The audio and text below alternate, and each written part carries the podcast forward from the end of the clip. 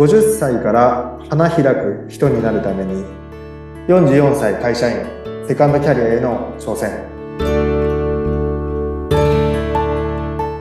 こんにちは山根洋二です。インタビュアーの鈴木沙子です。山根さん今回もよろしくお願いします。よろしくお願いいたします。あのー、今回もいろいろお話聞きたいんですけれども、はい、私個人的になんかこう最近自己肯定感っていう言葉をよく聞くので、はいはいはい。えー、なんか私もですね、なんか自己肯定感上げたいなって日々、こうなんか思ったりしながら過ごしてるんですが、はいはい、山根さんは自己肯定感高い方ですか？低い方ですか？ああ、でもそうですよね。なんかむ昔はめちゃくちゃ低かったんですよ。あ、そうなんですね。うん、まあ低い、今もそんな高いかどうかよくわかんないんですけど、比べるとがよくわかんないんで、自己、なんか自己肯定感で比べようないじゃないですか。確かにそうですね。自分のことですもんね。そうそうそう。でもなんなんかみんな高そうじゃないですか、逆に。ああ、いや、確かにそう見えます。圧倒的に低いやつとかたまにいますけど、本当これ、なんか、わか、10人に1人ぐらいは圧倒的に分かりやすく自己肯定感低いなって そいつよりかは高いなっていうのはあると思うんですけど。相対的に見ると。ええ残りの9人に関しては俺より多分自己肯定感高いだろうなって僕は思っちゃっていいたんですよね。ええええああ、低かったんですね、昔は。うん。まあね、本当まあ落ちこぼれというかね、まあなんかね、から、だってね依存、ギャンブル依存、アルコ、ね、アルアルコール中毒、タバコ依存、そっからなんで、いろいろありましたもんね。ていうか、上げようがないんですよね。借金中毒、借金だらけで。でも今、この山根さんが、まあ、いろいろこうトライする、はいはい。ようになってるわけじゃないですか。そうですね。えーそこってやっぱりなんか何かしらの自信というか自己肯定感がこう後押ししてるのかなって思うんですけど。そうですね。まあ自己肯定感って、まあ、っていうのはある、あるんですけど、まあ、チャレンジする上で必要なことはもう本当バカになって行動するみたいな感じなんでしょうけど。おはい。行動するのに自己肯定感いらないと思うんですよ。あ、おそうですか。まあ、なんか行動がで、行動をどんどんしていく人って自己肯定感があるから行動できるわけではないと思っていて、自己肯定感なくても行動はできると思うんで、ただバカになれるかどうかとか、後先のことを考えれるかどうか。そこで損得感情が強すぎたら無理で。大体何でも損が見えたら動けないじゃないですか。はい、そうですね。だから、バカになった人が動けるっていうのはあると思うんですよね。へえ、うん。いや、どうしてもなんか行動するときって、いや、やっぱりなんか、あの時、私これダメだったからな、今回もうまくいかないんじゃないかな、うん、自分ダメだしっていう、こう自分が囁いてきたりとか。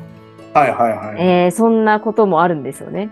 ああ、なるほどね。えー、そういうことがあるんですかえそういうことがあるんですね。あそういうこともそうそうそうなんですよ。鈴木さん、自己肯定感が低いんですね。いや、低い方ですね。自信持って言うところじゃないですけど。こんな綺麗な顔して。いえいえいえ、何をおっしゃいますか、お上手な。アナウンサーで。だってどう考えても自己肯定感高くにしか見えないですよ。いやいやいやいや、もうなんでしょうね。何なんでしょう。どうしても自分ができないところにフォーカスしてしまうのか、はいはい、日々後悔と反省なんですよね。えー、あ、そうなんですか。そうなんです。日々後悔と反省なんですね。はい、そうなんです。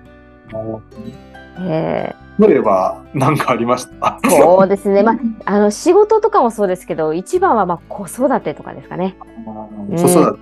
うん、えー、子供に対してこんな風なことを言ってしまったとか、うん、もっとこう上手にね、できたんじゃないかとか、うん、もっと話を聞いてあげればよかった。ああ、ダメな母親だ、みたいな。ああ、なるほどね。えー、そういうところが今一番大きいですね。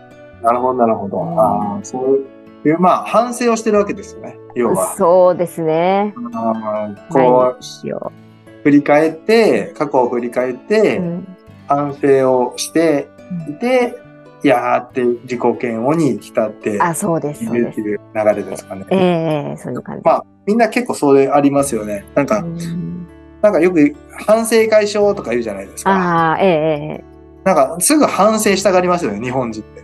とにかく。そうですね。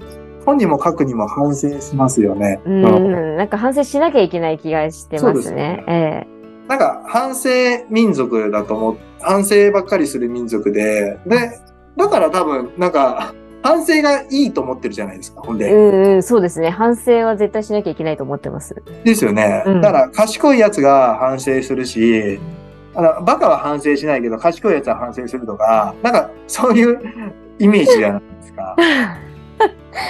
そうですねな。なんとなくしなければいけないというそうそうそ感う。だから多分あれなんでしょうね。なんか今聞いてふと思ったんですけど、だ反省している方、して人が要はイケてるっていう、その社会的な、なんかこう、なんだろうな、ポジションに置かれてるというか、ええ反省イコールイケてるポジションみたいな。社会的にはですよ。社会的にはね、ええまあそうですね。うんこ。の人よく反省するよね、イケてるよね、みたいな。うん。はい、はい。すごい反省してる。あ、だから自分も反省しなしないといけてないみたいな感じになっていて、すぐ反省するっていうことを学校教育でめちゃくちゃ多分す、あの、すり込まれてるんですよね。ああ、それはありますね。うんえええで、とにもかくにも僕もそうなんです、だったんですけえ。ど、えっと、今なんか、や、えっと、やっているのが、えっと、できたことノートっていうのを毎日書いてるんですね。うんおー。で毎日できたこと、今日3つなんですけど、ええ今日できたことを振り返って、これができた、あれができたっていうのを、あの、書いていくんですよ。ええええええ。で、本屋さんにもそれ売ってるんで、できたこと。はい。そうなんですね。ええはえそれを毎日毎日書いていって、僕はもうな、な、えっ、と、ま、まあ言ってもまだ5ヶ月ぐらいしえ。かうんやってないんですけどえも、え毎日毎日3個ずつ自分のできたことを毎日振り返るんですよ。反省じゃないですよね。ああ、ですね。反省の逆っすよね。なんていうか知らないですけど。あ 反省の逆ってなんて言うんですかね。ー反省の逆。え、なんだろう。ないですよね、そんな言葉。えーないですね。うん反省の言葉ってパッと浮かばないですよね、今考えたらね。確かに。一般的じゃないのかな。でそれぐらい要は日本って反、日本人で反省っていうことをど秘密化させられていええて、ええで、反省して何が得られるかっていうと自己肯定感が下がるんですよね。あん時こうやっときゃよかったな、ああいう失敗したなって、この時こうしてきゃよかったなっていうのを毎日毎日反省して、要はできなかったことノートをつけてるんですよ。毎日毎日。ああ、いや、そうですね。できなかったことをなんかもう一回思い起こして いるっていう。そうそうそうそうそう。だから、逆なんでしょうね。だから、は、その、自己肯定感が下がるのがいけてるっていう洗脳を受けて、で、自己肯定感が下がるように、毎日毎日積み重ねて考えて積み重なっているから、自己肯定感っていうか、自己嫌悪感が上がっていってるんでしょういね。やー、そうですね。だから自己肯定感が低いんじゃなくて、自己肯定感はそもそもなくて、自己嫌悪感を貯めていってるんです。だと思うんですよあ今めちゃくちゃ言葉の発明ができた気持ちになってうん ちょっとどドヤ顔が出ましたね、今ね。ね。ああ、これいいじゃんと思いましたけど。うんなるほど、でも確かにそうですね。自己嫌悪をいっぱいなんかこう、うん一生懸命貯めてる気がします、今。そうですよね。なんか反省っていう、なんか、なんていう道具で自己嫌悪感をいっぱい集めて、で、なんか、それが、反省が賢い人がすることだからっていうところで自己嫌悪感集めていって、いや、自己肯定感低いんで動けないですみたいな。そもそも自己肯定感貯めてないからみたいな話じゃない確かにそうですね。だから、反省はすればいいんですけど、ええそれと同じぐらい、やっぱりそのできたことっていうか、肯定ですよね。まあ、うん反省の反対語がちょっとは辞書で調べてもらったらわかると思うんですけうんど、それをやるってことじゃないですか、毎日。反省大事ですけどね。うん。ああ、いいこと聞きました。そうですね。いいこと言いましたよね、僕ね。自分で言っちゃいました。うんええいや、でもそうですね、本当にうん。なんでこれだけこう、なんででも自己肯定感、自己肯定感って言われるんだろうって思し思ってましたけど、山根さんおっしゃるより反省民族だからなんですかね？そうでしょうね。なんか反省反省しなさいってすぐ言うじゃないですか。あ、言われましたね、本当なさいって言いなさい。謝りなさい。反反省しなさい。って、散々親に言われて、社会に言われて、謝ることが美徳になってるんですよね。いやー、そうなんですよね。うん。でも多分ね、謝らなくていいんだと思うんです。子供のしつけで謝るっていらないと思うんですよ、僕は。だって謝るって許してもらうってことじゃないですか。ええ。要は、で、許してもらう子になりたいな、なってもらいたいですよ、逆に。大人になってう。んまあ、それは、そう言われたら嫌ですね。嫌ですよえね。え。でもそれをしつけでやるじゃないですか、親は。許してもらうような教育をするんですよ。うんそうじゃなくて、許す教育をしないといけないじゃないですか。はい。がいいですよね。ね それ、僕が、僕はできなかったけど。いや、難しいことですよね。だってね、これは。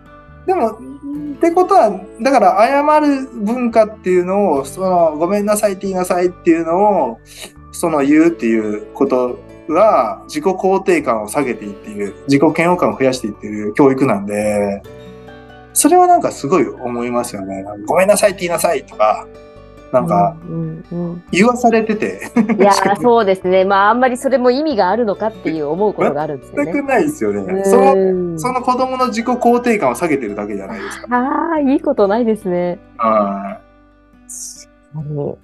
で、お親は謝ってくれた方が楽だから、謝りなさいじゃないですか。そいやー、その場がね、丸く収まりますからね。ええ親の道具として子供の謝り、ごめんなさいっていうのを使ってるだけなんで、だから多分、それを、まあ、やって生かすことによって、自分は守られるんで、子供は傷つくけど。ええそこの仕組みって分かってなないじゃないですか。なんとなくこう、もう世の中がそういう風になってるからええ、うんだから日本人っていうのはどんどん、そのね、あの、自信がなくなるし、うん、肯定感が下がってる気がしますけどね。うん。な言って僕もそうでしたけど、うん、めちゃくちゃ謝るの得意なんで。でしかもあのね、営業職ってやっぱり謝る場面も多いじゃないですか。そうですそうですえめちゃくちゃ謝るの得意ですけどね。そう言いながら。いやでもなんか今、何かこう、すっと解決、解決というかこう、理解できた気がします。ええうん。ちょっと私も今日からできたこと、3つずつ書いてみます。そうですね。なんかノートを書いてもらえたら、なんかいいことが起きるかもしれない。